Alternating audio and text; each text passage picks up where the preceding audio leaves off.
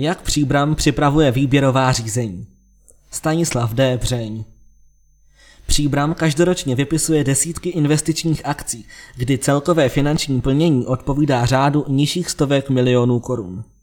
Jak probíhají výběrová řízení a jaké jsou hlavní výzvy, se kterými se město jako zadavatel musí vypořádat?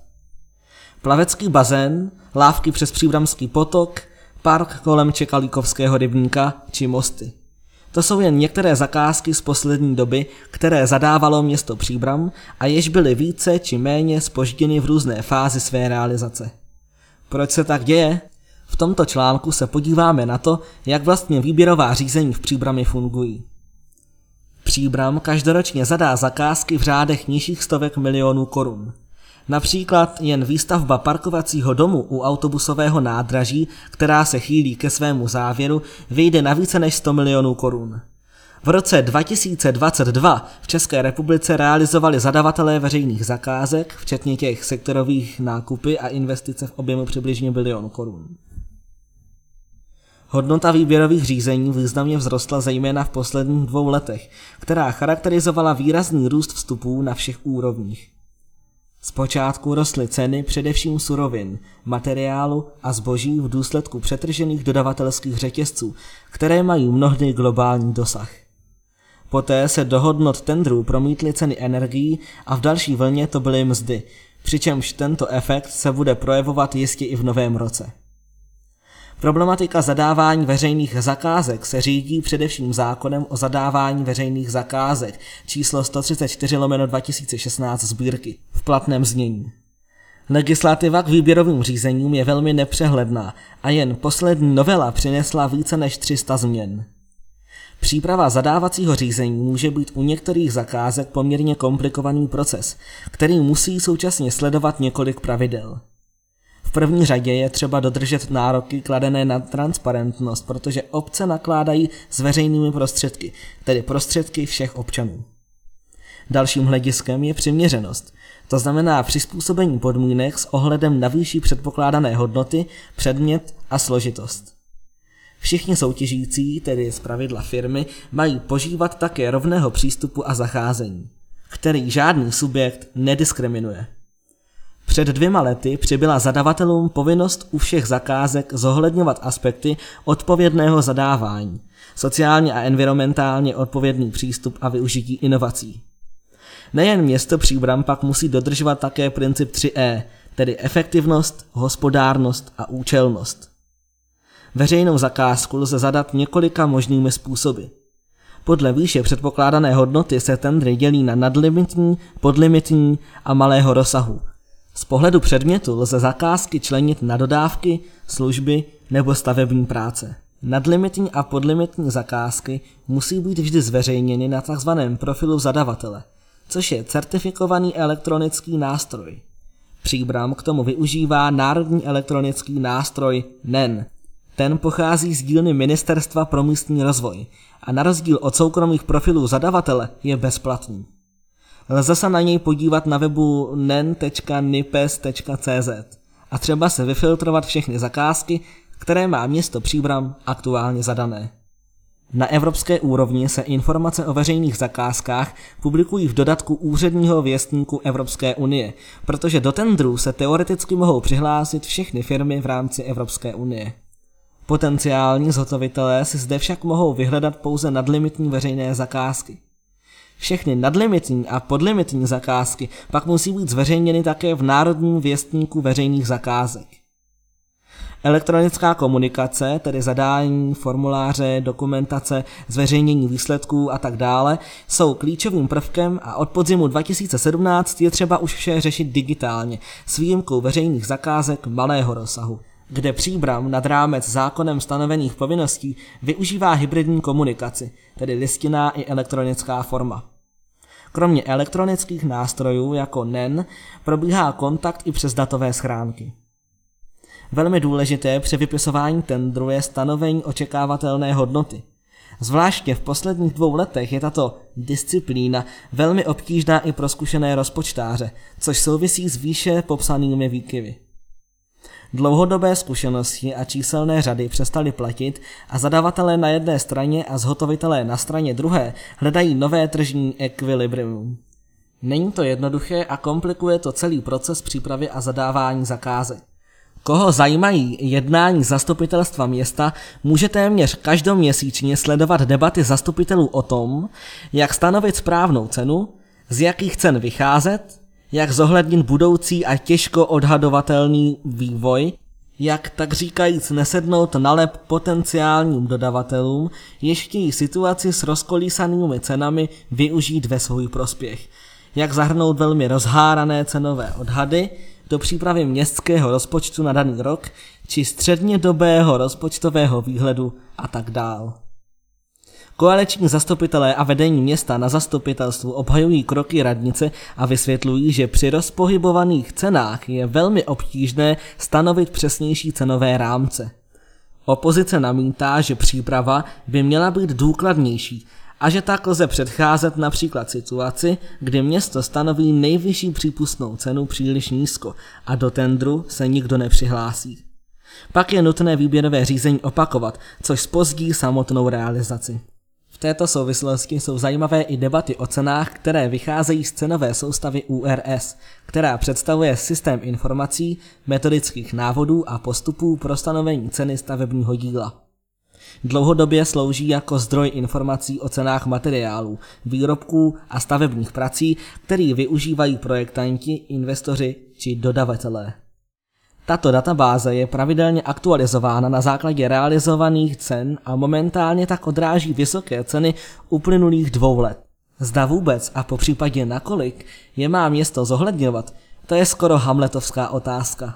Stanovit výši předpokládané hodnoty zakázky je podle platné legislativy možné na základě již uzavřených smluv se stejným nebo podobným předmětem plnění, průzkumem trhu nebo jiným způsobem.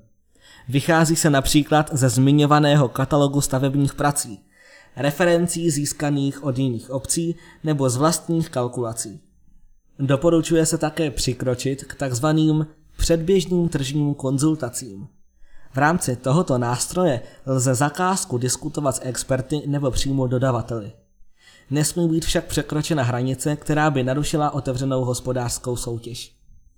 V zadávací dokumentaci pro výběrové řízení je potřeba mimo jiné specifikovat, podle čeho bude zadavatel nabídky hodnotit. Základním hodnotícím kritériem je ekonomická výhodnost, kterou může být nejnižší nabídková cena, kvalita nebo kombinace obou parametrů. Dalším kritériem je hodnocení nákladů životního cyklu, které vedle pořizovací ceny zahrnuje další náklady, poplatky, údržba, dopady na životní prostředí či náklady na likvidaci. Nízká pořizovací cena může skrývat vysoké provozní náklady nebo náklady na likvidaci. Zejména u větších stavebních projektů platí, že náklady na přípravu stavby a její realizaci mohou představovat jen 20% celkových nákladů životního cyklu. Zbytek pak připadá na samotný provoz. V tržním hospodářství by se cena měla ideálně rodit na trhu, tedy při porovnání nabídek co největšího počtu potenciálních dodavatelů. Praxe ale ukazuje, že do některých tendrů se hlásí jen málo firem. Může to mít mnoho důvodů. Jedním je geografická působnost firem. I když je to možné, zakázku v hodnotě několika milionů korun, kterých je většina, nebudou chtít soutěžit firmy, jež jsou z druhého konce republiky a museli by do příbramy přivést zaměstnance či techniku. Jistou roli může hrát také fakt, jestli firmy umí ve veřejných zakázkách takzvaně chodit. Často musí splnit mnoho požadavků, které v soukromé sféře nejsou vždy vyžadovány. Připravit strukturovanou nabídku se všemi náležitostmi může být náročné, proces výběrových řízení komplikovaný, zároční a další podmínky neakceptovatelné. Část firem to od veřejných tendrů odrazuje. Někteří vlastníci firem si také stěžují na korupci. Město Příbram jakékoliv nečestné ovlivňování tendru odmítá, ale i jen medializované případy z jiných obcí v Česku ukazují, že tento jev není vymícen a že tedy v uvažování majitelů hraje roli. Od července 2020 Příbram využívá možnost tzv. dynamického nákupního systému. Tento zadávací postup zavedla jako jeden z prvních zadavatelů v republice, a to v oblasti výstavby, oprav a údržby pozemních komunikací. V dubnu 2021 přidala DNS na opravy a údržbu budov v majetku města Příbram, o rok později pak byl zaveden DNS na výstavbu, opravy a údržbu vodohospodářského majetku. DNS představuje otevřenou formu řízení, ke kterému se mohou průběžně přidávat další účastníci, tedy společnosti, které mají zájem získat městskou zakázku. Systém přináší časovou úsporu a menší administrativní zátěž, přičemž cílem je celkové zjednodušení zadávání veřejných zakázek. Díky jednoduchému procesu jsou zakázky přístupné také malým a středním podnikatelům. Aktuálně má město v každém z výše zmiňovaných zavedených DNS 21, 18, respektive 14 dodavatelů. Žádosti o zavedení do systému je možné podávat na profilu zadavatele NEN. V roce 2020 se Příbram stala jedním ze zakládajících členů platformy odpovědného zadávání, jejímž garantem je Ministerstvo práce a sociálních věcí. Platforma představuje volné a neformální združení subjektů, které se hlásí ke strategickému přístupu ve veřejném nakupování a ve své praxi implementují odpovědné veřejné zadávání. Členové získávají odborné zázemí, zejména metodiky, odborné materiály a vzdělávání. Činnost platformy formálně zanikla s kompetenčními a personálními změnami na ministerské úrovni. Vzdělávání a odborné materiály však pokračují. V závěru se ještě vrátíme k procesu hledání vhodných dodavatelů, který může někdy končit i překvapivými výsledky. Řeč je o výběru společnosti, která by v Příbrami provozovala vodohospodářskou infrastrukturu. Tu vlastní město Příbram, ale v posledních dvou dekádách ji provozovala soukromá společnost. V uplynulých dvou letech se město připravovalo na to, že smluvní vztah se společností první SČV vyprší. Součástí byla odborná i politická debata o tom, jak infrastrukturu nadále provozovat. Město si nechalo zpracovat analýzu, která posuzovala výhodnost a nevýhodnost různých řešení. Rozbor rozvíjel pět variant modelů budoucího provozování. Nulová varianta, oddílný model provozování VHI, servisní model provozování VHI, získání závodu první SČV a vložení do ceřiné společnosti získání závodu první SČV a vložení do ceřiné společnosti současně s vložením VHI města. Kromě nulové varianty označili autoři všechny ostatní jako proveditelné, ale za nejméně rizikový byl vyhodnocen oddílný model provozování VHI, tedy v zásadě takový, který fungoval posledních 20 let. S tímto závěrem se pak stotožnilo i vedení města po projednání se zastupitelstvem a bylo vyhlášeno zadávací koncesní řízení. Na jehož konci byly nabídky čtyř subjektů.